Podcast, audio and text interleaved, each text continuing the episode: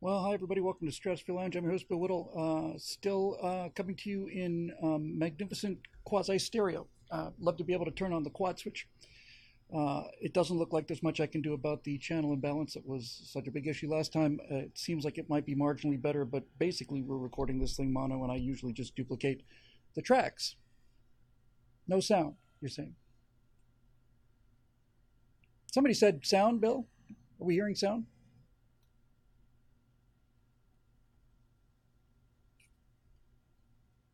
Oh, okay, five by five. Good to know. Um, that's like making a perfect ter- takeoff and having the tower say, uh, "Check your landing gear. Do you want to return to base?" Uh, so anyway, here we are. Um, now I just realized uh, that the first version, the first shows that we did for Stratosphere Lounge, kind of low. I can do something about the low. Not much, but a little bit. Hang on. Uh, a little more juicier. I don't want to blow it out.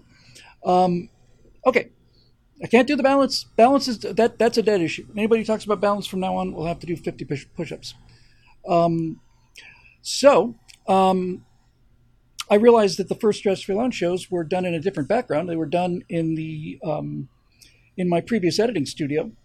I don't know if we started in 2013 or 12. Uh, maybe more. I'll give it a little more juice because I am all about making people happy but I don't want to give it too much more. That's about all. That's that's it. She's got about that.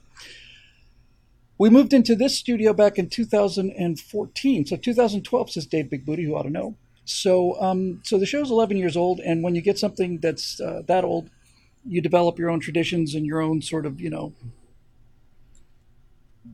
traditions. And one of the traditions is for me to start every single show that we I close every show we do by thanking the members at BillWhittle.com, and I open every show we do explaining why I've got to do a short show this week. It's it's tradition. It's just something that has to be there. It's like it's like it's like doing a pitch meeting without the um, actually it'd be super easy, barely an inconvenience. Oh really? Uh, this time it might actually have a little more bearing only because um, the only times I've actually threatened to do a short show and had to do them was when I, I was taking my cat to the vet on Thursdays, which actually might happen next Thursday. Uh, but this time is a little bit different because there's an external player here. So uh, here's here's what's going on. Um, we've released, I think we released episode nine of the Cold War. I did notes for ten when I was on the road. Um, I did notes for eleven last night. Uh, I'm going to tell you that, guys, this not to um, not to uh, infer or, or, um, denigrate anybody involved with the process. This is extremely technical stuff. But on episode 11, when I got it back, um, I had I had replied with the first eight episodes. I probably had 15, 20, 30 notes. That's normal for, for something going from the guy who actually wrote the stuff with technical knowledge. We got to episode nine, which was my favorite, Cloak and Daggers, and um, and that episode I had 253 notes. And not only were those 253 things that had to be changed, I had to go find what they had to be changed to. So 253 times on that episode, I had to say, no, this is. Uh, give you an example from episode 11 that I finished last night. I spend the whole the whole episode talking, first half of the episode talking about Operation Bolo, and uh, you know Air Force, uh, Air Force's greatest moment, and and and Robin Olds and all the rest of it. And then there's a line, the, and every one of the planes made it home, and the editor puts up a shot of, a, of an F 4 landing on an aircraft carrier. And I would just starting to run out of, you know, elasticity on these things. Actually, if you listen to the script so far, this is an Air Force operation. This is a Navy jet. I'm typing this in notes. This is a Navy jet. The um, it's the presence of the aircraft carrier, the ocean, and the giant letters that say Navy on the back is what gives it away. Um, so we've got. Oh, thank you. Um, a I hate when people mumble name. If I ever give a name and, somebody says, uh, "Is it Epic Epic Money?" Says I'm on two TVs in his house. Anyway, um, so 253 notes, and I thought, oh, this is going to be a catastrophe. This this uh, it's my favorite episode. I said I'd like to see the second cut on this one. They sent me the second cut, and it blew me away. Not only had they fixed everything, but they'd found stuff that I didn't even know existed. So um, I thought that it was great. Uh, so here's the thing. Um, I thought I'd have episode 11 notes done by Monday night. I just finished them last night, Wednesday night, as we record this. 215 notes on that one. I've got 12 now, and uh, and 13 is is done, and it looks like it's going to be a little easier. But my point is, these guys are getting pretty close to their release dates, so I'm going to um, try to do an hour show if I can, hour 15, something like that, and then I'm going to go back and I'm going to. Um, get right on the notes for the last of these Cold War series. We put an awful lot of work into these things.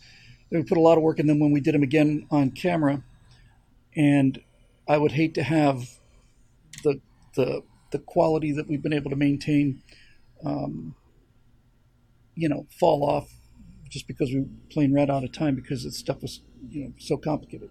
Now, to be fair, it's hard to expect somebody, um, you know, especially somebody who's a just a TV editor. I was one for 16 years. But to be fair, you know, if you're talking about uh, Operation Bolo, it's hard for them to understand that difference between a F-105 maybe and an F4, and it's especially tough if you say this is an F-105 early model and it's silver, it should be in camouflage. So I get all of that. That's to be fair. But uh, one of those examples was um, I mentioned in episode nine. I mentioned that one of the um, that there was an explosion in the rear compartment of K129, but battery probably exploded with a force of maybe five pounds of TNT, not tons, five pounds of TNT. And the editor, to cover that shot, I'm not making this up, put up the B- Bikini Atoll H bomb test because it was an underwater explosion, you know, and and I'd written something exploded underwater, and and and I I basically said, you know, there comes a point when you have to you just have to listen to you know what we're saying. So anyway, I'm not trying to uh, denigrate the guys who did this. They they're um, they're determined to get it right. I'm determined to get it right. Everything we've sent out the door, I've been very very happy with. So um, I've got a little bit of stuff that I have to do between now and I, I, should be clear of this by next Thursday, but I do have to get on that. So having wasted virtually all the time I have available, it's nice to see you. Have a great evening, and we'll talk to you soon. Um, okay, so. Uh, I saw in the comment section as we were rolling a lot of discussion about Donald Trump's uh, town hall meeting and so on, and discussion about uh, obviously Trump running and, and where he stands and all the rest of it. Um, and uh, I did not see the town hall meeting, uh, and I still think it's a little early to see. But the, you know, the, the basically the discussion, the political discussion that was going on here when I came in, was, uh, you know, is it I don't see anybody who can stop Trump from being the Republican nominee. I could see a lot of people set the house on fire. Um, I think uh, what I what I'd read in the comments just earlier, I mean just minutes before we rolled tonight, actually made me feel considerably better because pretty much everything I'd seen of Trump from the night of the 22nd of 2020, which is enough to kill anybody, frankly, people who lose a presidential election generally go nuts, and people have it stolen from them have a right to go around the bend. But since that night, I haven't seen him in what I consider to be top form. However, everybody um, said that uh, that his performance on CNN was disciplined. That's the word I'm actually looking for. Disciplined. Um, and so uh, that's a word that, that would be really useful uh, to uh, to Donald Trump. I don't know if he's quite the um, dynamo that he was in uh, 2016, but then of course Joe Biden's not the dynamo that he was back in 2020 either. Uh, I don't know. We're going to see. Um, but I'll tell you one thing, just on this one topic, and I think I'll probably go right to questions. You don't really have much else to say tonight uh, in the beginning. Um, what I will say is if Donald Trump had been running, if Donald Trump had been in the presidential debates with Barack Obama in 2012, and Candy Crowley had tried the stuff that she pulled off on Mitt Romney, for those of you who remember uh, recent history, Romney had Obama on the ropes, had him into a stuttering, you know, uh, Charlie Foxtrot. He was just, uh, uh, uh let's let, let's move on. No, no, and, and, he's pressing, and then Candy Crowley in, inserts her considerable bulk into the argument, and basically dings the bell early, and Obama gets, you know, he doesn't he's not you know say he's saved by the bell literally she just comes along and says you know he did say this so let's just move on donald trump won't stand for that and that's where the fight the fight is won and lost. Actually, um, it's actually one of the things that has just consistently amazed me, and not in a good way. It amazes me like the same way I'm amazed when I watch a, you know, um, like a like a, a runaway train or something that I can't control and no one can stop. We just know it's going to end badly. Is that we walk into these presidential debates and we know they're hosted by Democratic Party operatives and we still go because that's apparently the game. That's how it's rigged, you know. And it's like just let them let them run over you. And Trump is at his best when he's when he's fighting the press. Now, if I was Trump, here's what I would do. I would stay right on this topic. I'd stay on the topic of the media. I'd stay on the topic of elites controlling the information. And if Donald Trump were really clever, instead of talking about how how the times that this has happened to him or happened to conservatives or happened to Republicans, if I was Trump's advisor, I would say, um, Mr. President, we need to find famous cases where the media lied about things that that independent voters can relate to. Um, that's I don't know if it was Peter Benchley or somebody like that wrote that um, that you read the news and you assume everything is true, and then then there's a story about something you know something about, and then you realize they got everything wrong here. These guys are absolutely wrong about everything, and then you go on to the next story, and you assume that they've got it all right again. And that's true for everybody. Everybody who knows what they're talking about sees a, a news story. They got that wrong, that wrong, that wrong, that wrong. They get get all of it wrong. So um, he uh, he really needs to be making this a worldwide case. He needs he, he needs to make a case about um, about these people are controlling your information. They're controlling what you see and don't see. So much of your opinion about Republicans and, and so on, and me, is selective editing, all the rest. I would just go hard at that. And they're reading your mail. If I was going to run his campaign, that's what I would do. They're reading your mail. They're showing you the things they want you to see. They're not showing you the things they don't want you to see. They're controlling all of your behaviors by controlling your choices. And there's only one person running in this election, and, and frankly, in the last several elections, who's enough outside the system to put an end to all of this if I get reelected. And that is me. I will dismantle big tech. I will not ban them, I'll not destroy them, I'll take them into little pieces and set them against each other so there's real competition and we can have an honest uh, flow of information. Um, that's what I would do uh, when I said reelected. Yes, I, Donald, I think Donald Trump, you know, I don't know. If he wins in 2024, he'll be the first guy since Roosevelt to win three consecutive presidential elections. Um, so um, I would make it all about stuff that is, I would not go on the cross about how he has been defamed or how conservatives have been defamed. I would go directly to the entire country is being defamed, and you only know about it when the story's about you. When the story's about you, if you're a farmer, you hear a farm story, that's nonsense. You just assume the rest of it is true. If you're an airline pilot, there's a story about this, that's nonsense. And you assume the story about the farm is true. All of that, I would just go back to that again and again and again. I would just stay on it and um, and I would uh, I wouldn't give it up. I would I would make myself um, a champion of all the people against, and I wouldn't say even against the government. If I if I'm smart, if I if I was advising Trump, I would say I wouldn't make it about the government or the U.S. government. The Democrats love the government, and if you attack the U.S. government, even moderates will find that to be unpatriotic. I would make it about international elitism I would make it all about that. I wouldn't go into weird conspiracy theories. I would just say the people that are running our government are in line with the people that are running the European Union. They're in line with the people that are running the Communist Party of China. They're they're aligned with all of these elitists in the United Nations and in the World Economic Forum. They've decided what's better for you. And they want you to eat bugs and, and they want you to not drive cars and they want you to, to give up your air conditioning and they want you to live like slaves because they like the idea of being slave masters. And somebody's got to stop them. And the person's going to stop them is you. I'm just the weapon. You're the you're the you. Your individual choice is what's going to determine whether we live as a free country or not. Something along those lines. Um, I would really, uh, I would really go down that road. Um, anyway, I think probably uh, just go ahead and do some questions because I do have some, uh, you know, slight show business news, but this is the political show. However, since there is some bleed through on these inks, um, I got an email from Doomcock, who I haven't heard from in a while because mostly because I've been busy. Said, "Hey, how you been doing? I hope you're all right. Missed you. You know, it's good talking to you. Love to do something again." I sent him back a reply saying, "Hey, I'm just wrapping something up," and I sent him the Gorn Captain because he sounds quite a bit like Doomcock. He loved it, and I said, "Do you know anything about Major Matt Mason?" What a silly question. I knew that was a silly question. I, I thought it was even maybe an insulting question, but I wanted to be sure, save me some exposition time. And he wrote me back today and said, yeah, I've got a bunch of them in my collection. I was playing with some of the uh, the, the moon sleds earlier today. I said, my kind of guy.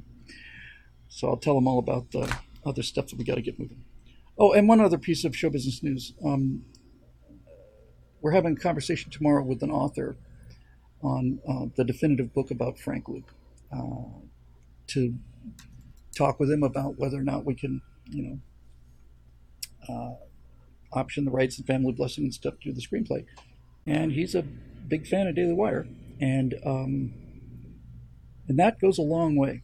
He would be though because he's not a Hollywood guy; he's an aviation guy, and most aviation guys and most engineers are conservatives because, unlike in science, in engineering, if you make a mistake, people die, and same for airplanes too. So. Uh, that's good news. We'll find out tomorrow, and on Monday night I might have some some real good news. So if um, we can if we can pull that off, then we can move on that quickly and we'll see whatever is there. Um, so I get to tell him tomorrow about what I like about the story, and and uh, I'm looking forward to that. So we'll see. Um, okay, so let's uh, let's go to the uh, to the members only vault and see. let's run up to the lab and see what's on the slab because I see you quiver with anticipation.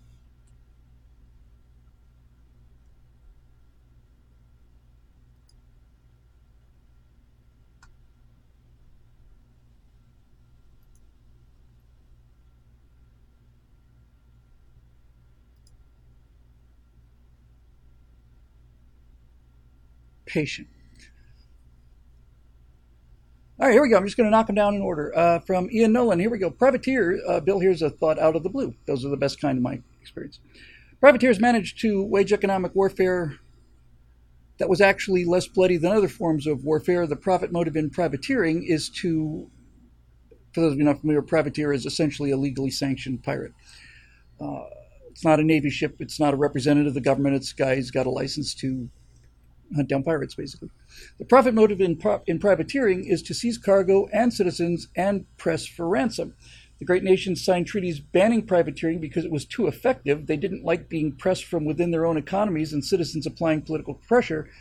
Should we back out of that treaty as a way to defang some kind of, mili- of the military industrial complex? Ian, you always have such deep and important questions. Um, I don't know enough, I haven't thought enough about it to um, answer whether we should back out of that treaty. I'm inclined to say that when um, when there's anarchy in the world's oceans, as there were in the, was in the Caribbean in the 16, 1700s, and, and around the world and so on, as the world's dominant naval power and uh, continue to be by a wide margin, despite efforts on both sides of uh, that um, dividing line to uh, weaken it, I think seems things seem to be working pretty well for us out there on the high seas. But but, but, but, but, but, but. And that's a big but. Speaking of Candy Crowley, uh, the, um, but your point about privateering and, and, it, and it being um, efficient actually got me thinking and got me thinking about could the privateering model be applied to anything else in our society? I haven't given this any thought, but once you said privateering, you mentioned how effective it was, because it certainly was. I'm not so much interested, because I don't think piracy is a big issue. And like I say, control of the seas, I'm pretty comfortable with right now.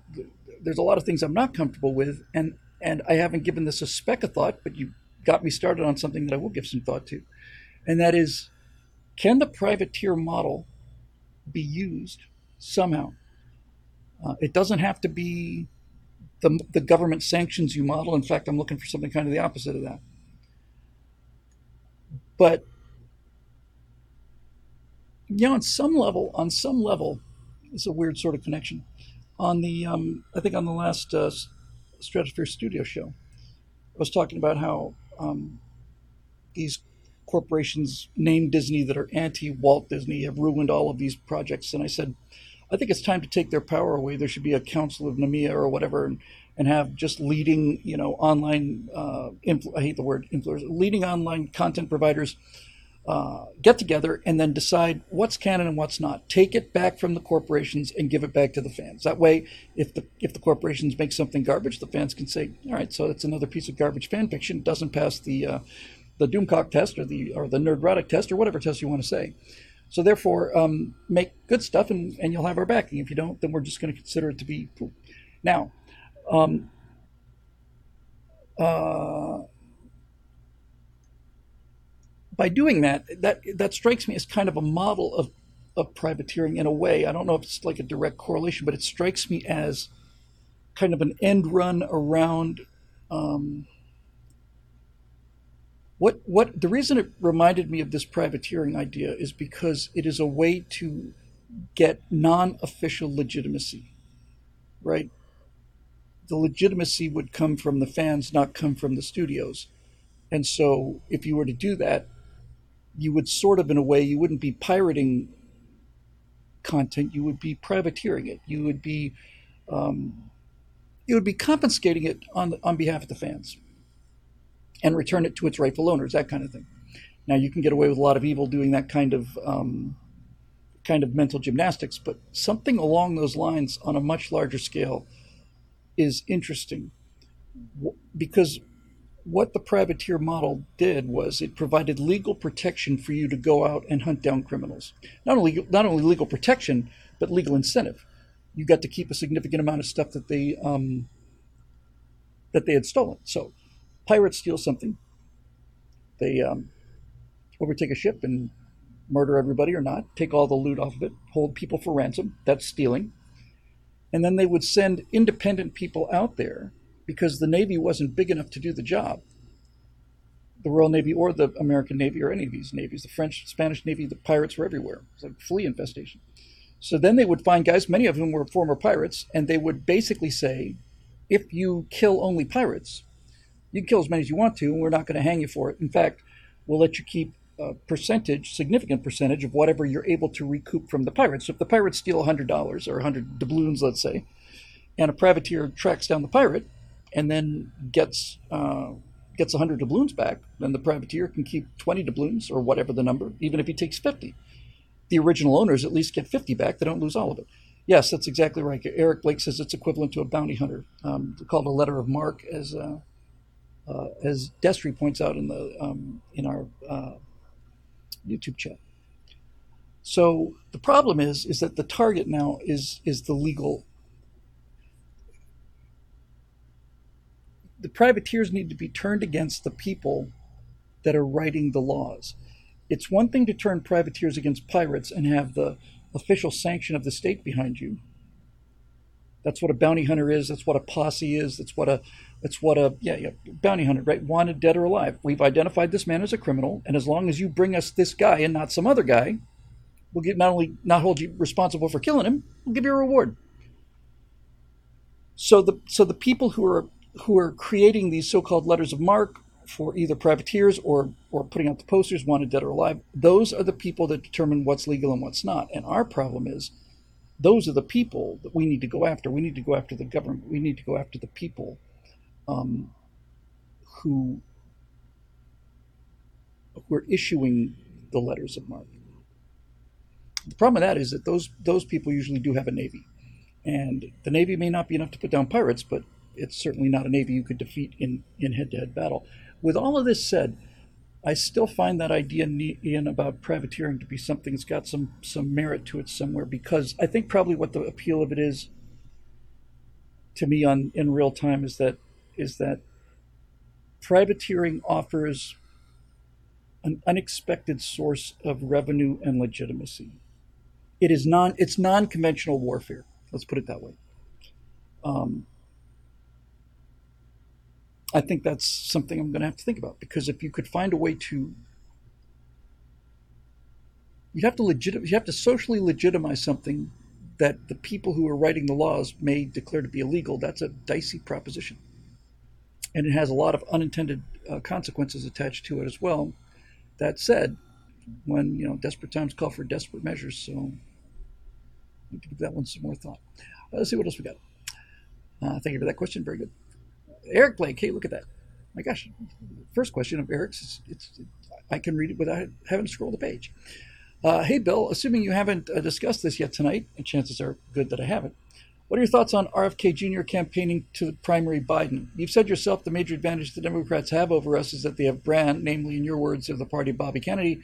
Well, lo and behold, here's Bobby Kennedy Jr., literally. So, will the Democrats be sufficiently aware of their brand to go for him, which, in my opinion, is the only their only real chance of beating Trump in 2024. Uh, I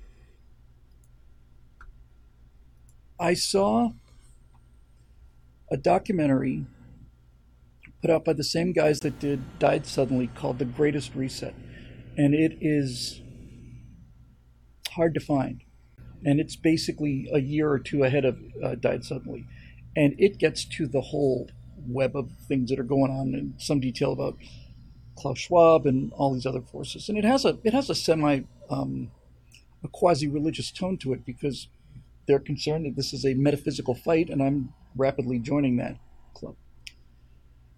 And in that documentary, if I remember correctly, uh, RFK Jr. was one of the most outspoken advocates for getting these international elitists off our back it was he he went way out on a limb and stated in perfectly clear terms that this was the primary threat to mankind and that they are responsible for a very very very grave kind against crime against humanity and that he meant to hold them accountable. So i don't think the issue is if bobby kennedy primaries um, biden would would uh, bobby kennedy jr be able to beat trump? My take on it is I'd love to have him primary Biden because if he primaries Biden and beats Biden, then our worst case scenario gets much less worst case. Because to me, this is the number one threat to the country is control of information, control of elitist control over institutions.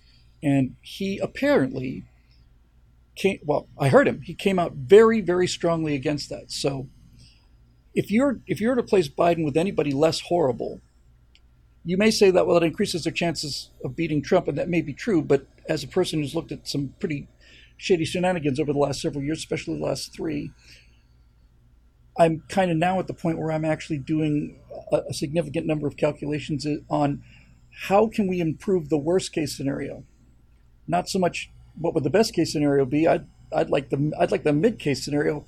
I'm at the point like what can be done to um, to raise the worst case scenario, and that would certainly be it. Um, Marusha Dark said that's why I wanted Tulsi Gabbard versus Trump in 2020. Now, as it turns out, my uh, right angle for this week, which should be up see, tomorrow morning, is uh, Steve's show, so uh, day after tomorrow. Um, I was talking about, uh, I'm sorry, not Tulsi Gabbard. I beg your pardon, Marusha. I didn't mean to put words in your mouth. I was thinking of um, Oh, come on. Nikki Haley. Nikki Haley, uh, who's been widely mentioned as, you know, she's running for president of the United States in the Republican Party. Nikki Haley basically tweeted, Hey, Disney, and at pretty near verbatim, Hey, Disney, um, if Florida doesn't want you, you're welcome to bring your 70,000 plus jobs here to South Carolina. It's always sunny here and everybody's real nice. We're not woke, but we're not sanctimonious about it. See what she did there? I think that was a move to position herself as Trump's vice president, but put that aside. The for Nikki Haley to come down on the side of Disney means that she has no idea where these battle lines are being drawn. Either that or she does, which is worse. This isn't about Disney, and it's not about this idea that DeSantis is, is, is, pulled out these you know exceptional legal powers to to persecute this private company. It's a nice narrative, basically what he's saying is listen, if you continue to indoctrinate our children and promote indoctrinating our children, we're going to revoke this courtesy that we've extended, extended you since the beginning of the 1970s. We're going to revoke the Reedy Creek um, uh, special economic area. We, we did, you and your company, did Walt and the company a huge favor, provided you this sweetheart deal in Central Florida, and you have turned it from a swamp into the largest, uh, the, the single greatest uh, tourist destination in the world, and that's good for both of us. But, Nikki Haley, it's very funny, uh, Haverwood there. Um, but it is nevertheless a courtesy, and it is and it is a courtesy that the state no longer wishes to extend you because you have basically said that you're not interested in what the, the, the voters of this state have said. You're going to continue this com- campaign of subversion of, of, of, principles and morals when you shouldn't be. You should be producing entertainment. So if you're going to be a political operative, which you are, no question about that, you, you're no longer an entertainment company, you're a propaganda company now. So if you're going to be a political uh, entity, then I'm going to use my authority as governor to remove our political support of your political entity. Seems fair to me. Um, so for Nikki Haley to say that, to me, tells me she doesn't have a clue because that's where the battle is. It's not Republicans and Democrats. It's really not even, you know, the, the the, the right or the left, conservatives or liberals. It's really at the point now where there is a sane and I believe significant majority of people still in this country versus a small and growing group of radicals that are determined to destroy the country in the name of justice. Uh, and they have used our decency and our tolerance against us for 30, 40 years now. And it's time to stop. And uh, and I'm not happy that Donald Trump's on the wrong side of this issue because he is on the wrong side of this issue. He basically said the same things. Uh, you would think he would know. Now, he may be doing that just to shoot at DeSantis, but, you know, this is a core principle, Mr. President. Uh, it's a core principle. We would like this to stop now. It's gone way too far. We don't. We're not saying it's not. It's not an extermination thing. It's just that look, you are you are wokeism is being state sanctioned because because it's being taught in public schools. The taxpayers of Florida and the rest of the country are paying for people to turn their children against them. They're, they're getting they're paying taxes to pay these blue-haired teachers who are 23 years old and want second graders to affirm their gender identity. And we're paying them to do it. And this is not about Disney. It's about it's about that dynamic. And, and I'm I'm surprised actually that Donald Trump doesn't see it that way. Um, nevertheless, um, you know, you get what you get. Uh, so, as far as the Robert Kennedy thing goes, if, if it were Trump versus Robert Kennedy, I'd feel much, much, much better um, than um, than uh, if it were Biden. So, we'll see. What else we got here? It's the wrong tab. It's right there. Another Eric, another two Erics. So let me move on and see if I can come back to them here. So we got one from Joe Roth. Hello, Bill. Do you think this Biden crime family scandal that's unfolding will sink the Democrats, or do you think that this will all just go into the dustbin of history as usual? I think it will go into the dustbin of history, Joe, but I also think that dustbin is pretty much full that makes any sense.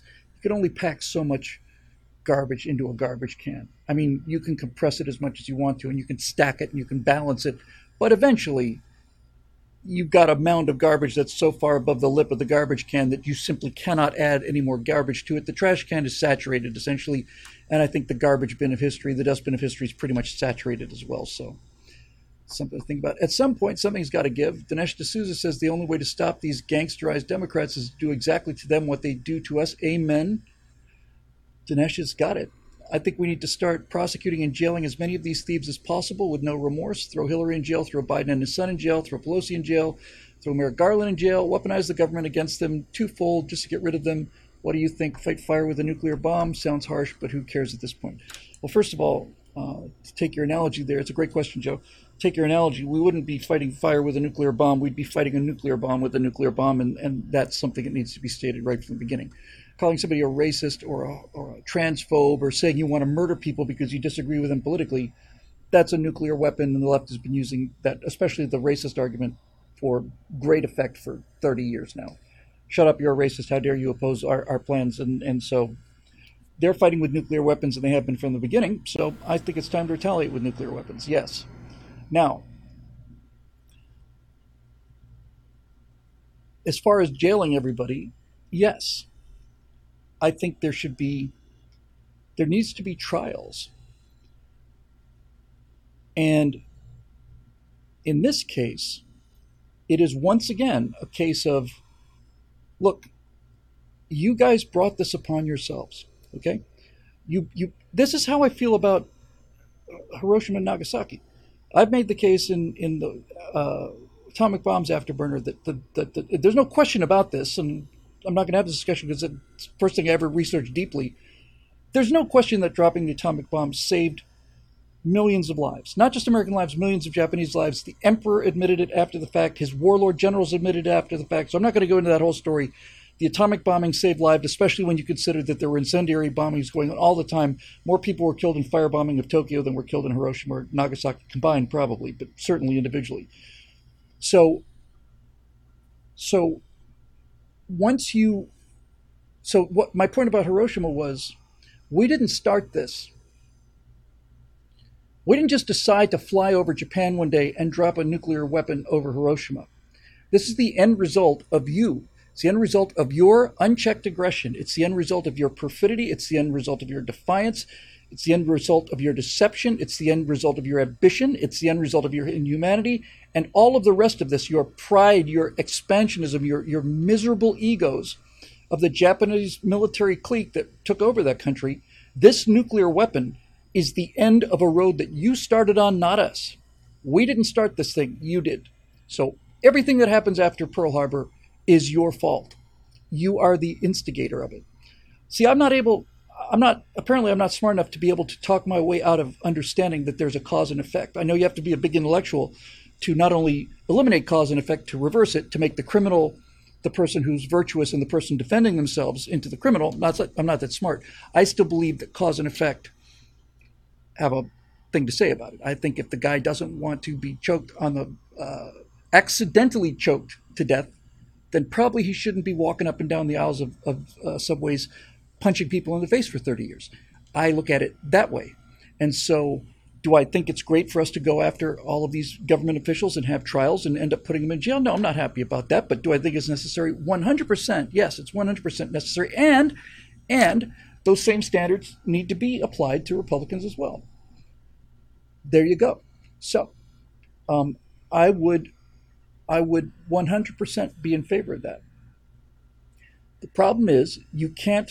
There are things that you look. They, they get away with what they get away with because they control the information flow. They could never get away with what they got away with in 2020. But put put aside all the behind the scenes machinations everywhere else.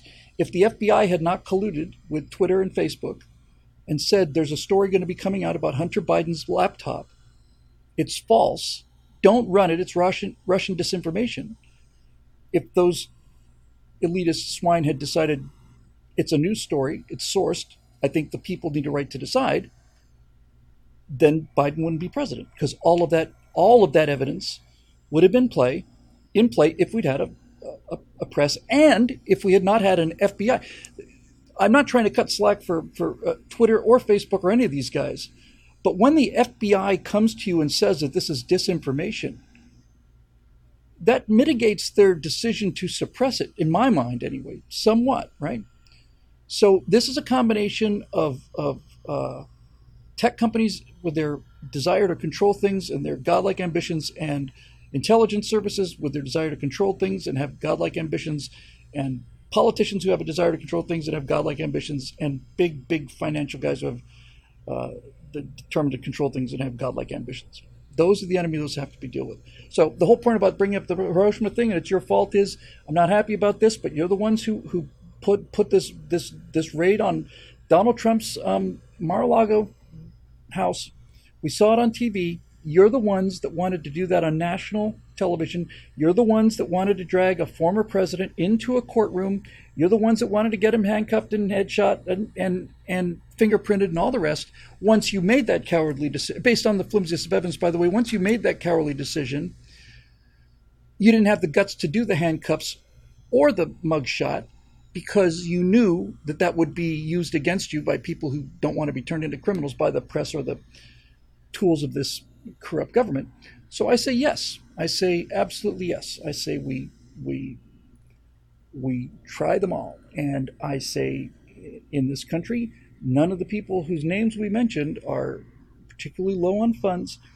They won't get um, they won't get public defenders. They'll get the best attorneys in the world, and the very best attorneys in the world, as O.J. Simpson will testify, can be very good at arguing their way out of things. And that's exactly the way I want it because I want them to have the best possible defense, legal defense available to them, to these murderers and traitors. I think they should have the best defense that money can buy, both Biden and Hillary and Obama, all of them, whoever you bring charges against.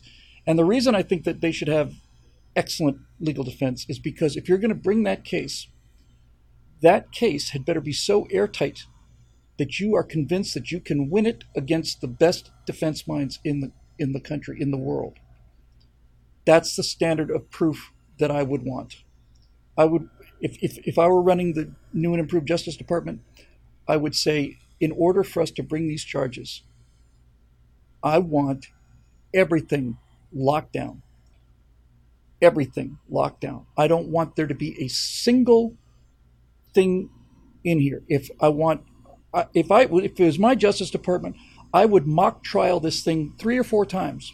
I really would internally.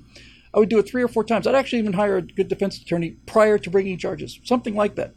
I would I would test it and test it and test it.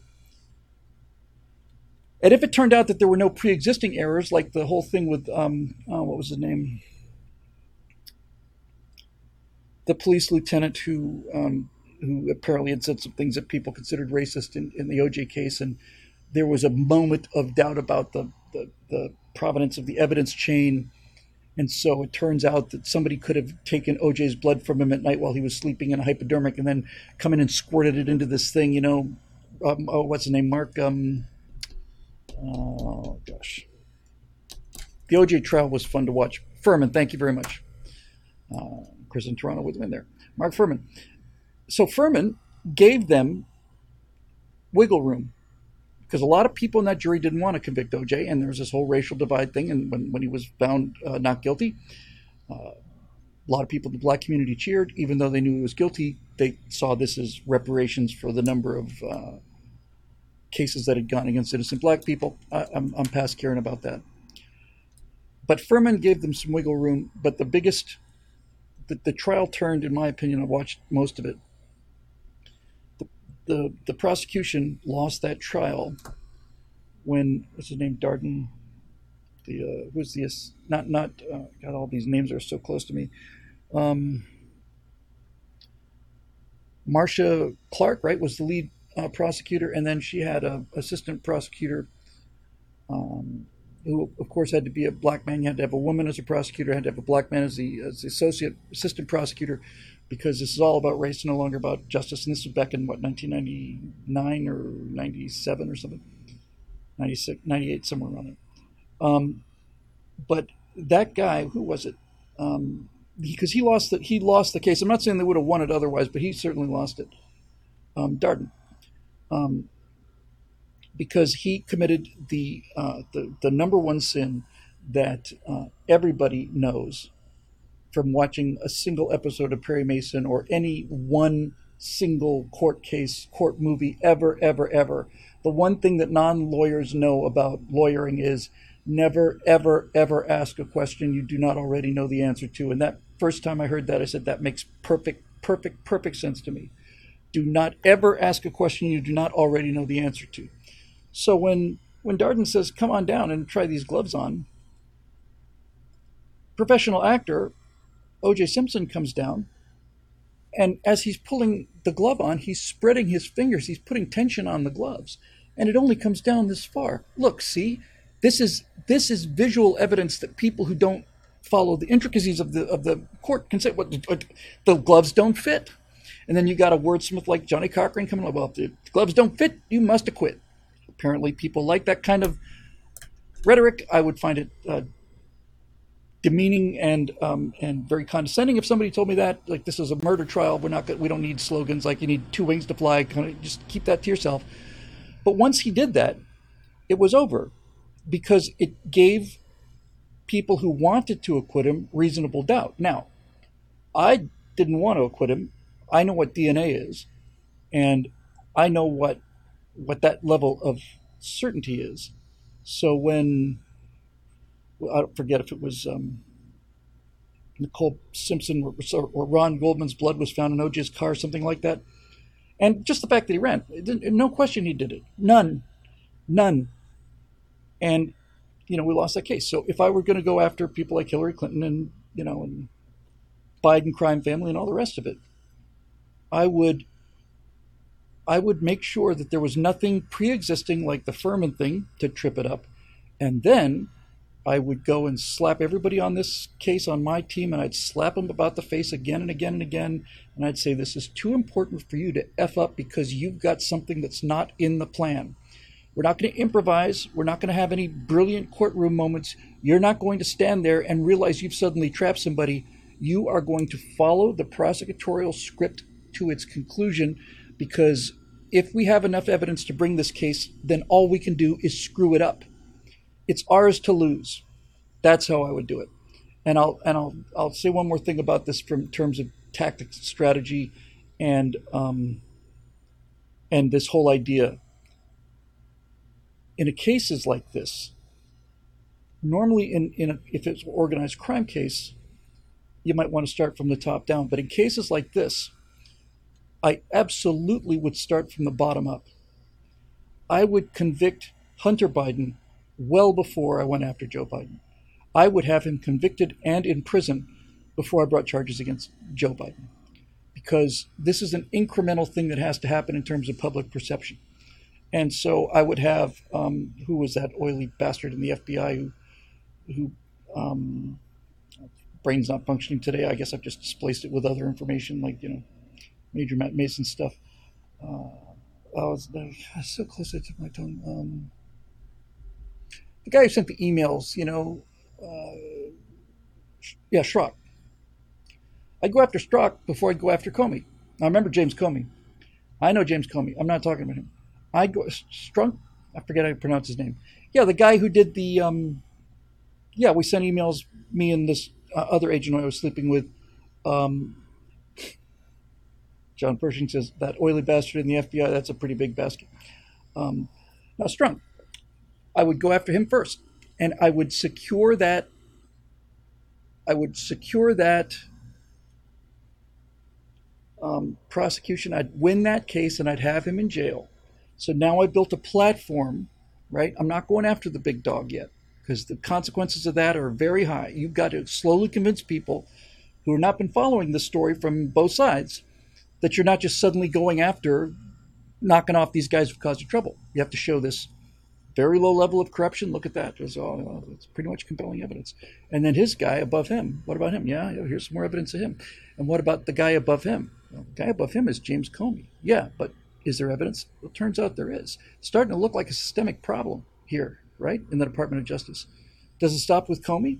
Well, there's actually a lot that, that we need to look at with, um, you know, with Merrick Garland and and um, and and Obama's two attorney generals. I don't know what is in my memory today. It's probably just old age, just vacuums appearing inside my brain tissue, um, and and stuff there as well. And so um, we'd start looking at that, uh, and then then you get to the point when, okay, so we've shown that these low level FBI guys committed these crimes. And no question about that, they're in jail. No one's going to feel sorry for Strunk. He's a, he's a, yeah, the guy who looks like a sloth. Yes. Um, so we're not going to have any issues about him. And then we're going to go to the next level. We're going to persecute them. Then we're going to the next level and we're going to go after Comey. If we can get Comey, then we can say, look, where did Comey's instructions come from? Well, they came from um, uh,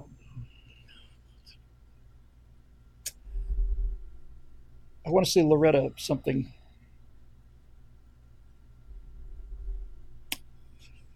Obama's two um, uh, attorney generals, Loretta Lynch and Eric Holder. Thank you. Yeah. So now, now I've shown that the the bottom level of the agency is corrupt. The middle age, the middle level of the FBI is corrupt. The top level of the FBI is corrupt. The person who's in charge of the FBI is the attorney general. They're corrupt. And then I would go at who appointed these corrupt people that turn this entire agency corrupt. That's how I'd prosecute the case. I would just simply build it very slowly. And if it took me two, three years, that's fine. Here's the foundation. Here's case after case after case after case of these agents doing these weird things. And I'd go after all those Secret Service guys who spent their, you know, emergency money on hookers and all the rest of it. I just basically show situa- the entire organization is corrupted. It's not all corrupt, but it there is corruption in it. And then I just keep walking that thing up the stairs. And eventually, when you walk it up the stairs high enough, you find yourself limited to a very small number of people whose names end in Clinton and Obama and Biden and the rest of it. And I would also go real hard on this is if I was the Attorney General and we had a department. Look, if we have a Department of Justice back, then it's game over for them. Game over. But um, that's what I would do. And I would also, because I know how public opinion works, this is why it's valuable to have a, a, a writer or a person at least understands the English, the power of the English language on your team. If you're going to try something this big, I would also continuously, continuously work in the moral depravity as well as the technical corruption, which most people don't see as a crime. I'd go right to the moral depravity. I would I would basically crack that Epstein Island log wide open, and I would start reading the names, and then I'd start asking some questions. I was I, I was surprised to see that, and this is make sure I say this right because this is actual name. But I recall seeing that Stephen Colbert's name was allegedly on that list of people who um, who had visited Epstein's island, and that's allegedly. I have no evidence that he was. I just remember seeing that it was mentioned there. So if it turns out that you could prove these allegations in a court of law, now you can start to make the case that the entire system that how how how corrupt is it? It's so corrupt that that nighttime that nighttime hosts of, of, of talk shows are on the island flying with these people. Don't you understand? This is not like so when when when the when somebody who, who may or may not be Steve uh, Colbert launches these endless attacks on Donald Trump, what's supposed to be a talk and comedy show, it's not a disinterested party here. He's not only got a side that he's picked, he also has tremendous legal exposure if this guy is, is elected. So, you know, there you go. It's all, it's got to be done. It's got to be done very, very carefully. Thank you very much for that, Jonathan uh, Tay, for that, uh, for that $14 super chat that says thank you. That's, that's just great. So I would simply do it and I would, I would I would lay the whole, I'd lay out the whole meta in advance. I would just go into a room with a few people who were untouchable, morally untouchable. People had already passed that moral test. People who had already shown that they'd been offered bribes or they'd been offered a chance to get defense contracts or whatever and have turned it down. I'd find people who, who were morally unimpeachable. I'd have them all watching each other because the level of influence here and leverage is unimaginable. Yeah, Eric Blake said you should put James O'Keefe on it completely. I would do all of that, and then I would lay out the meta. What? So what's the strategy? Well, the strategy is to get all of these people that have corrupted these organizations. Going forward through time, these people have appeared at the top, and the corruption has worked its way down. In order to get them, we're going to have to run the clock backwards, which means we're going to have to start at the bottom and follow the corruption all the way up to the top. Because if you start at the top, people who haven't seen any of the rest of the story are going to assume it's all just a political witch hunt and justified in doing that after what they did to Trump, but I want to win. I don't want to I don't want to just feel good about things. And I'd feel better about things, frankly, if it was not only airtight but showed the damage that these people had done. It's not just that Hillary Clinton or or Obama or, or Loretta Lynch. It's not just that they were corrupt. It's that they corrupted entire institutions that were the bedrock, significant part of the protection of this society, and that and that these institutions have been seriously, if not mortally damaged, and, and that they're responsible for this. And and we need to repair it. But before we can repair it, we got to find out how sick we are. That's what I would do with it. Um, and thank you very much for a super chat from Woods Precision's Arms. Here, you got to like a name like that. Really tired of Trump and others attacking DeSantis using Democrat talking points. It's disgusting. So what? So what's Haley, Haley saying? We are okay with indoctrination of sex to our kids in SC. Yes, that's what she's saying. And yes, it's very disappointing that Donald Trump is on the wrong side of this issue. I, just don't think there's any question he's on the wrong side of this issue.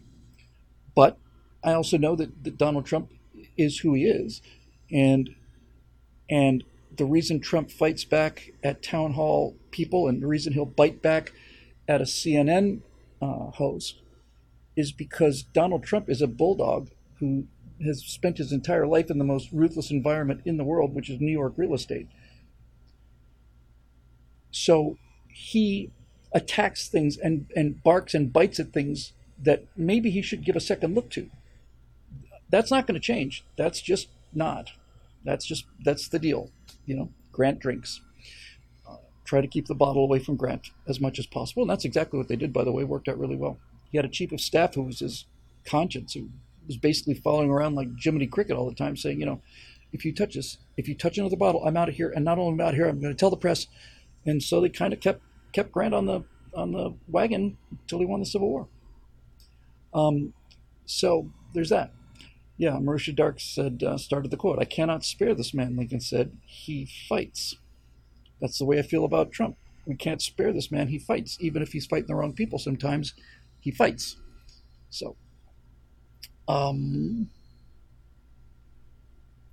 Eric says it's understandable because it's a capitalist argument that the government should stay out of business. Yes, but the business won't stay out of government. That's the problem with Disney.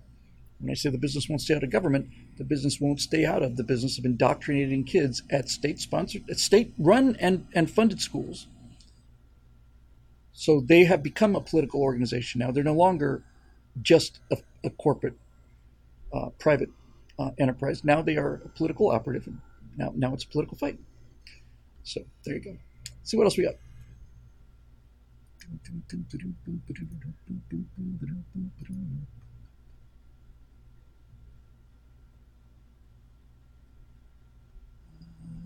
Just one from Joe. Just got a real long in there. I'm to have to pass on that one.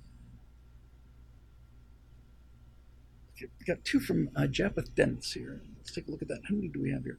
After that, we got one for Road Rider. Chris Taylor has one from Steve Young, Jacob Bell, Jack Marisha. No, there's no way. Not a chance. Um,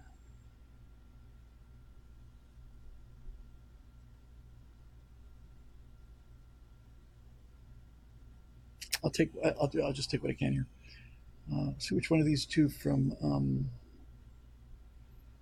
see which one of these two from my Japheth I like here. Which one I haven't covered yet?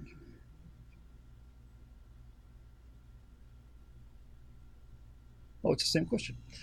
Uh, I did not plant this question, uh, and uh, those of you who are going to make shrieking comments about, oh God, no, another airplane issue. Comment away. Um, hey, Bill, I saw a documentary on YouTube, Genius of the Jet, the inventor of the jet engine, about Frank Whittle, who invented the jet engine in 1929. I was wondering if you had any relation to him, as I've never heard you talk about him. I know about the ME 262, but I had no idea that it had come out of uh, Great Britain or that Whittle had designed it back when most airplanes still had cloth on their wings. I'd love to get your perspective on the massive missed opportunity in World War II and whether or not you've ever heard Rutan talk about him. And then he gives me a link to the documentary. Thank you. I don't think I've ever talked about Frank uh, Whittle, not in any detail, so I'll do about that briefly from a political point of view. Um, thank you for the question. So, if you look up, I don't know if it's in Wikipedia, but you will often see that the jet invention was co-invented by uh, Frank Whittle in Great Britain and then a German guy in um, in Germany, and the the claim is that both of them independently found their way to the jet engine, but that's not true. The, the, the German the guy admitted that the German guy admitted that he read all of Whittle's papers. He found he found a um, a government that was much more willing to take long long shot risks, especially since they were basically printing their own money, and that was um, Adolf Hitler. So in the 20s, he, he made the invention in 1929. So th- the entire story of Great Britain in the 30s is basically covering their eyes and ears and looking down at the ground and pretending like Hitler wasn't there. So they had no incentive to um, to finance this wacky invention.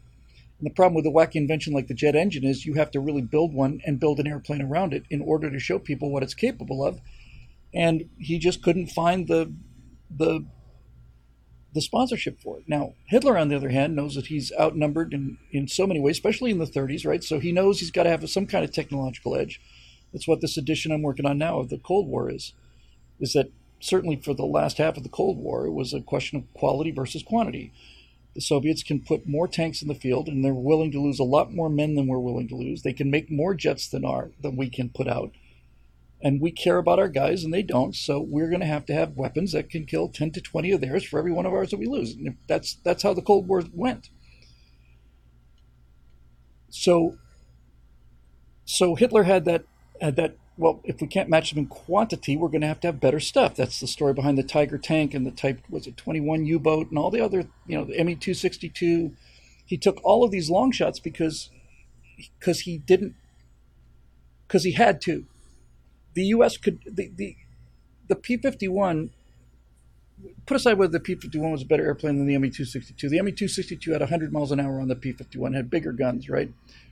But the United States didn't have to go to the Me-262 because they didn't because we didn't have to. Hitler could not produce enough conventional good airplanes. He had to have these miracle weapons, and the problem with the Me-262 and the Tiger and the King Tiger and all the rest of it was they're tremendously effective, but they are mechanically prone to failure. And so in World War II, America went with quantity while the Nazis went with quality. And usually we're on the other side of that argument. We were on the other side of it pretty much since then. Um, so that's the sort of the backstory for why uh, Frank Whittle didn't get to do it. So a, a, jet engine is one of the simplest things in the world. I guess the only thing simpler than a jet engine is a rocket engine. And the thing about a jet engine that I've always been impressed by is that the, the, the simplicity is a byproduct of, of its genius. The jet engine revolutionized the world because Frank Whittle understood the power, not the power of fuel, not the power of design. Frank Whittle understood the power of oxygen. That's what it's all about. It's about oxygen. How much oxygen can you get to the system? because oxygen is the reagent. That's the thing that makes things boom and, and burn and give you energy. It, you're not limited by what the energy level in the fuel is, you're limited by the amount of oxygen you can induce into that reaction. So we'll just take a real simple example here. If I have a piston engine airplane at sea level, it's developing full power at sea level. That's because it is letting air pressure put the air, put the air pressure, ambient air pressure is going into the cylinders, and when those cylinders compress that air, whatever oxygen was in ground level, sea level, regular air, that's the oxygen that's available to the airplane to make energy. And every foot you go higher, the air gets thinner, the oxygen content as a ratio doesn't change, but the total amount of oxygen gets lower and lower because the air gets thinner. So once you started flying conventional piston airplanes much above, really start to feel it around seven, 8,000 feet and, and above 12 or 13,000 feet, your, your piston engine airplanes are developing, you know, 40% maybe of the power that they develop at sea level. It's nice to travel up there because the air is thin, but the problem is the air is thin, so you can't get enough oxygen into that cylinder. So, what do we do about that? Well, before they invented the jet engine, they said, okay, I got an idea. Let's do this. Why don't we put a, uh, we'll take a, a hair dryer, a blow dryer, which they didn't have back then. You get the general idea. And we'll put a blow dryer on each one of these cylinders here. And we're going to take regular outside air and we're going to compress it, just mechanically compress it. We're just going to blow it into the into the cylinders. That's going to give it more oxygen at higher levels of altitude. Basically, what you're trying to do with it with one of these compressors called either a turbocharger if it's driven by exhaust gas or a supercharger if it's driven by some other external mechanical thing like a belt off of the engine crankshaft or something. Superchargers and turbochargers are creating sea level atmospheric pressure inside a piston cylinder up to 25, 30,000 feet, maybe, maybe a little bit higher than that. And that's a good point too. Air Techie says the American solution was high octane gas as well. He's right. By using a fuel with a higher energy content, even though the fuel is not the limiter, you are maximizing the amount of energy per unit of oxygen, but the unit of oxygen was the real was the real uh, limiting factor. So the genius of Frank Whittle was to say, okay, so how much pressure can you get into a cylinder? And all of the complexity, you know, the Wright Wright Cyclone engine, the kind of engine that's on a B-17, had, I think I want to say had 20,000 moving parts, rods, pistons, lifters, pins, crankshafts, bearings, you know, all this stuff. And by the way, a, a, piston engine is, is just going back and forth, back and forth, back and forth. And to turn that into rotary, a rotary motion to drive a propeller, that's a lot of vibration, no matter how well balanced it is, no matter how well you do it, you're still dealing with taking a back and forth motion and turning that into a rotary motion. And there's a loss of efficiency, obviously, when you do that, and vibration, all the rest of it. So, up until Frank Whittle, you've got supercharged, turbocharged engines, and they're letting you perform at sea level power levels up to, let's say, 20, 30,000 Now, Frank realized that if you if you go through the air fast enough, if you just go fast enough through the air, the air will compress itself. You'll just push more oxygen molecules in there per unit of time, just because the thing's scooping up that much more air. And all you have to do is just add fuel to that compressed air. And since now you have more oxygen than you have in a piston engine, you get much more of a reaction and you shoot that jet thrust out the air. That's called a ramjet. The ramjet is extraordinarily simple. Um, the ramjet is just a it's a hollow tube, basically, with injectors on the end that you squirt fuel into and you ignite it, and and its motion through the air is compressing the air inside the cylinders, inside the, the jet, uh, the body of the jet engine, which is great and works just great, especially when you're in hypersonic speeds, but it doesn't work at all when you're standing still. When you're standing still, you get nothing. Nothing. So, what Frank Whittle just, just realized the genius was was instead of taking a turbine to compress air and put that compressed air into a mechanical cylinder that went back and forth and back and forth and back and forth and all of the all of the lost efficiency what frank realized was instead of having all these little turbines driving all these little cylinders technically speaking one supercharger going to all these different cylinders but the idea instead of putting them into this back and forth mechanical thing why don't we just have this big rotating com- turbine blade compress air into an ignition chamber cut out the middleman, cut out all of the weight, the complexity, the heat loss, all of it. Cut all of this back and forth. The Wright Cyclone engine, I want to say, has 16 cylinders, maybe more. Screw all that. Put it in, pressurize this jet core. You can do that at sea level because you don't have to be moving. It's that rotating turbine in the front that's going to do the compressing. Works just fine at sea level and then once you've got enough air pressure inside the jet engine, inject some fuel in there. And now the oxygen content is so high that your reaction is much better than you would ever get with a cylinder. You're just putting more oxygen into the mix. And this is why jet engines are so effective. And the reason I keep coming back to the oxygen is the jet engine is compressing oxygen and and that's increasing the oxygen load. But when you get into a liquid rocket engine, if you compress oxygen enough and you can keep it cold enough, oxygen will compress from a gas into a liquid, and liquid oxygen, the energy density of liquid oxygen is monumental. There are videos out there on YouTube. If you look at somebody who takes liquid oxygen and pours it on a regular background, a backyard charcoal burner, right? just something you'd cook your hamburgers on. Just the, the, just it's not even on fire. It's just the coals are glowing red. Some guy reaches out with tongs and pours liquid oxygen on that thing, and it looks like it looks like the like the Starship liftoff. It's just it's astonishing how much fuel there is released and how much energy there is. So there is the next step. So Frank Whittle did all of this, and the British government wouldn't back him.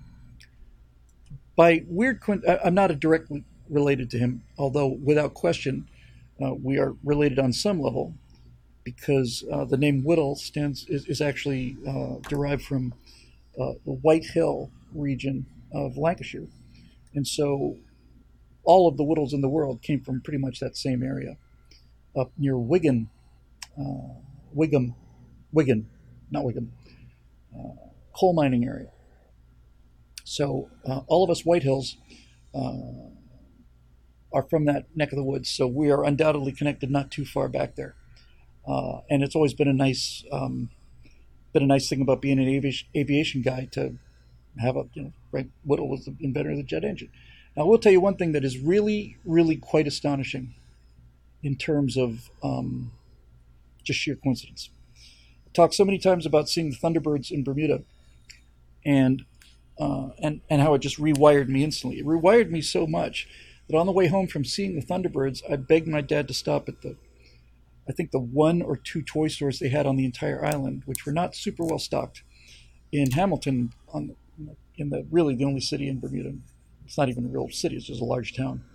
So on the way back from on that very day, on the way back from the show at Kindley Air Force Base, which is on one end of the island in St. George, we went to Hamilton, and we went to a toy toy store, and we started seeing if there were any model airplanes in there. And in that toy store were two things that, looking back on it, I find to be absolutely astonishing. One of them was there was an F 100 hanging on strings from the ceiling. That's the jet that we just saw an hour ago. Um, and I said, oh my God, it's the same jet. And my dad said, Can we buy that one? Yeah, absolutely. So, so we got that. And the other thing we got was the first model kit I ever built, first plastic kit I ever built ever. A little tiny little box like this. And it was for an airplane called the Gloster Whittle, uh, which was the first British experimental jet. And like most things British, it looked very British. It had a tiny rounded tail, but essentially it's like every other jet. It's a big tube with a hole in one end and fire coming out the back. Um, so the Gloster Meteor came later. The Gloster Whittle was the was the first test bed for this. They didn't mass produce it, but by some weird coincidence, there on the toy store shelf in Hamilton, Bermuda, was the airplane kit for the Gloster Whittle. So I begged my dad for that too, and he, being also a Whittle, managed to convince him that this was a worthwhile investment. So we left that hobby shop with a finished F 100 and a plastic model for a Gloster Whittle, which I have never ever done before, never done a plastic model before. How hard can it be? So we got it home. I took it out. I saw all the instructions. You glue this to that, and so I, so I took the glue that we had, which was the kind of glue that you have a rubber applicator on and you would just glue onto a surface if you wanted to glue two pieces of paper together, like sign an envelope or something. And uh, for some reason, this uh, this um, thin, watery glue used to glue two pieces of paper together didn't work on the plastic. I might as well have used it wasn't rubber cement; it was just plain. You could buy a bottle of glue. Essentially, think of it as paste, right? Um, so, um, I'm I'm I'm mystified and and and uh, defeated and uh, you know a little upset about this. So then my dad gets to the uh, instruction thing and it says you know you must use this particular kind of glue and I'd never seen that kind of glue before. And I don't know if it was available. We certainly didn't have it with us. It might have had it at the store. It might have had to send out for it. I must have had it at the store. So I had to sit with this model for two or three days until we get back there, just burning on fire to get this thing done.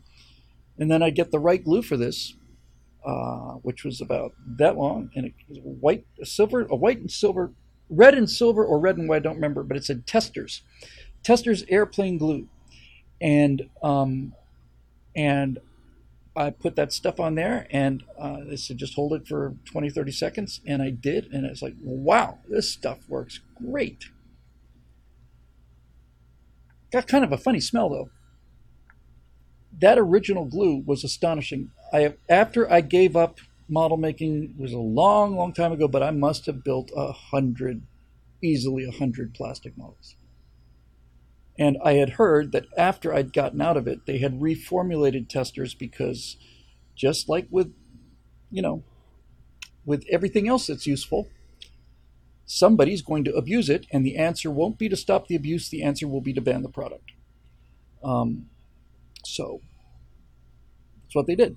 They reformulated it, and it apparently uh, was not nearly as, as good. I never sniffed the original glue because I'd heard about it after, I mean, it was many years later when I was probably early teens or something, heard about people sniffing glue, and I thought, isn't that, a, isn't that killing your brain cells? Yeah, try it. It's great. I'm gonna. I'm pretty much gonna need all of them. I think. Um, so, um, yeah, looks like I picked the wrong week to quit sniffing glue. I told you guys about this show we did in Gainesville when I went back there the second time, called Grazing, and it was a sketch comedy show. I was a director on and head writer on. We had some really, really talented people and there was a at the time there was like a like an HMO that was advertising heavily in in Gainesville and Alachua County there. I forget the name of it. Let's just say it was called True Health. That wasn't the name, but let's just say it's called True Health. So they were doing all of these ads, and the theme of the ads were here are the warning signs that you might be, uh, you know, candidate for stroke. Here are the warning signs that, you know, you might have arterial uh, hardening or whatever. A couple of these ads, right? So there were, I think there were three or four of us in the control room. It was about two o'clock in the morning. We had a guy named Jeff who um, who worked for the cable company, and they had in those days, if you had a cable if you had a cable company go into a neighborhood or community, they had to provide public access as part of the deal. But they had to provide a studio and a control room and people to run it and our friend Jeff was one of the one of the original group members. He was he was not a writer; he was a technician, but he had the keys to the building. So we were sitting in there, um, and uh, and we were thinking, all right. And I'm virtually I know it was. Yeah, thank you very much. It's so handy to have. Uh, that's exactly the. Hang on a second. I gotta just copy it. Uh, hold that thought. I'm just to show you this. Somebody was kind enough to put a link in. Here we go. I'm to do a quick screen grab and show you the uh, the Gloster uh, Whittle, which is prototype jet circa 1941. 1941, folks. That's way, way before the 262 hit the skies in any significant numbers. So here is uh, what uh, what uh, uh, this is what the Gloster Aircraft Company had put put around the Whittle uh, jet engine. And of course, like, oh, I can move it this time. My God, will miracles never cease? I told you it was a British looking airplane, and I remember that paint scheme very well. I haven't seen that camouflage scheme since I built that model, so thank you for that. That's a 50 year old memory, uh, more probably. Um, but that little tail and the you know look at, look at that massive exhaust pipe there, boy. That's that just speaks power. But still, that that that little crummy little airplane outrun anything that was in the sky at the time and uh, that's up, that's up to Frick. So anyway, we are doing this um, grazing thing, uh, and we I knew I, all I remember about it was it was late at night. We just finished recording something. It took hours and hours in the studio. We did a lot of sketches in the studio, and we'd wrapped up for the night, and we were had to edit it on tape with the pre-roll on the tape. Nonlinear editing is the most amazing thing in the world. If you have to edit from tape to tape, if you make one you cannot go back to anything prior to the previous tape. It's like here's a brick, another brick on top of it, another brick on top of it, another brick on top of it, another brick on top of it. You want to make this brick any bigger? Okay, you got to tear all these other bricks down and build them all up again. Can't just expand it. It's like a typewriter, kids. Difference between a typewriter and a word processor. So we, it was late, and we were there, you know, early in the morning. We are all pretty punch drunk and tired. And somebody said, you know, we ought to do a parody of these True Health things, like um, then somebody else said, like, like, what are some of the warning signs that your son is sniffing glue? And we came up with a, a, a couple of things that we liked a lot. And then Ron, who's the funniest guy I ever knew, who uh, died a few years ago of cancer. Ron, we're sitting there brainstorming this, and he said, I've got a warning sign. I said, What? He says, calls grandmother a dirty whore at Thanksgiving. And I, I just laughed so hard. I, I just, I, I don't know if I've ever laughed that hard. I probably have laughed that hard, but I've never laughed harder than that. I just went down to the ground, and there were three of us in the room, and we were holding on to the furniture. Part of that was being tired, but I just thought it was so perfect. Calls grandmother a dirty whore at Thanksgiving. So we got when we shot the sketch, we got this kid, you know, teenager sitting looking down, and they got the music, and we're doing like this push in on him, warning signs that your five warning signs that your your child may be uh, sniffing glue, and we build up, build up, build up, and then and then the number two reason, you know, from five, four, three, two, the number two reason was calls grandma a dirty whore at Thanksgiving, and the number one sign that a kid that your kid might be um, sniffing glue was, and right then on the number one thing, he looks up, and we took Vaseline. Those of you not familiar with it, it's a kind of a clear petroleum jelly which has its own unique smell. And we took like a fistful of Vaseline and just put it all over his face, and it looked exactly, exactly like plastic model glue. I mean, it's just just caked on. He's blowing bubbles out of his nose when he exhaled. And the number one sign was that your kid uses a lot of glue. Um, and we I always thought that was that was one of the high points of my entire time there doing that show back at the University of Florida on my second tour of duty there when we went down and did. Uh, yes, Bill, we all know what Vaseline is. I'd be willing to bet you, Eric, that not everybody who's watching the show does know what Vaseline is. I'd be willing to bet you there are significant numbers of people who are watching this now or who will watch this in the decades and, and centuries to come who will uh, not know what I'm talking about. But I will tell you this the same people that made Vaseline made Vicks VapoRub. And apparently, when you had a cold, all I remember as a kid was my mom taking some of this stuff, and I'm in flannel pajamas, and she'd smear this on your chest, and it had this, you know, it, it's like smelling salts, you know, this vapor rub. It makes this vapor that apparently puts this, you know, fight or flee thing into your reptile brain.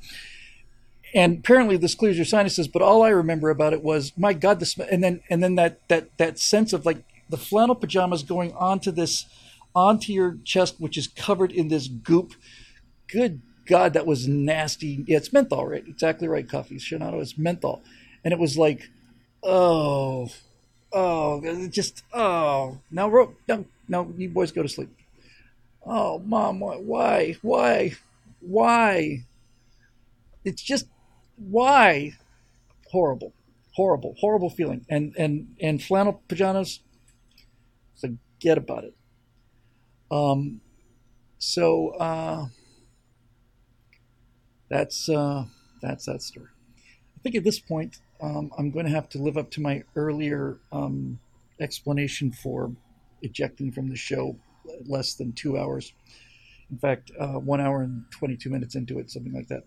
I actually genuinely do have a, a, great deal of stuff I have to do, and I have to do it in the next couple days. And it's not like I've taken on a new, uh, you know, writing project that's going to tie me up for the next six months. It's just honestly, um, just got to get done by next Thursday. By the way, uh, speaking of sniffing glue, I'll give you one last story for a, at no additional charge. Um, uh, so we never sniff glue, but in what grade would I have been in? I probably was in third or fourth grade. I was at Warwick Academy in Bermuda. I went to Port Royal Elementary School, went to Warwick Academy, and then went to Saltus Grammar School. Those are three impressive sounding names, and they were impressive schools. I was at Warwick Academy, and we were on the out in the recess in the back there, and a couple of guys were kind of huddled up, you know, and they were talking about something. And we lived in mortal terror of um, assistant headmasters in those days because uh, they would cane you. And so we were well behaved kids because we didn't want to get caned. And that's why I'm in favor of caning as a general rule, although I am not quite as dedicated as my ancestors to the ideas of giving students a fatal beating, nevertheless. Um, uh, facing a little plastic bag, no, but close to that. Uh, you know, so, so, these kids are all huddled up, and I'm thinking, what, what's going on here? And I'm Mr. Goody Two Shoes anyway, so it's, it's pathetic. Uh, first in your class seven years in a row. You get standards upheld, right? So I um, went up said, "What are you guys doing?" And they said, uh, "Well, you know, we can let you know, but can't tell anybody." I said, "Yeah, what?" I said, "All right, so watch this." So we're all, you know, watch what? Because most of these guys hadn't seen this before either. And this one kid kind of squats down, I guess, and he starts taking like really, really deep breaths. Lots of those. Now, I knew this pretty well because my dad had told me that if you do that, you oxygenate your blood. And I could swim at my at my prime. I could swim the length of an Olympic swimming pool. I could dive in on one end, go to the far end, back, and then back to the other side underwater without stopping. That's that's a fair amount of time underwater. I was had pretty good capacity back then. So he's just breathing all this game, breathing all this game, and then and then he, he takes his final deep breath, put his thumb in his mouth, and blew on it with his lips closed and started like that. And then the kid just goes, just gone, gone. He's out. Huh? He's probably out for four or five seconds, something like that. What ha- what happened? We don't know. We just we just heard about it, and and it works. And and like most kids in that time, I don't know if it's still true today. I like to think it's true today, at least true for little boys who are less sensible than little girls, which is why we do all the fun stuff. Uh, I said, I got to try this. I, I, I want to go next. So I did. Um, and I, I had no idea what it was. I, I didn't know if I was blowing my, completely blowing my, you know, aorta to pieces or whatever. I didn't care. I was indestructible. Eight, nine, nothing had happened to you then. And so um, it wasn't even a high. I just remember doing it. And then I remember just things going dark. And then the next thing I remember is looking up at the sky and people like smacking me on the face like that. I'd be curious to know if anybody knows why that happened. Um, because uh, hyperventilating doesn't pack oxygen, it flushes out CO2, which triggers breathing impulse when it rises in the bloodstream. I did not know that, JB Coulter. I actually spent my entire life thinking I was oxygenating myself, but in point of fact, I was flushing CO2. It's fascinating because it's I guess it's the ultimately it's that buildup of CO2 that makes you want to finally just give up after you've done down, back, and down again. It's like can't take it anymore. Lungs are about to explode. Um, so uh, anyway, uh, that's basically um, what we did.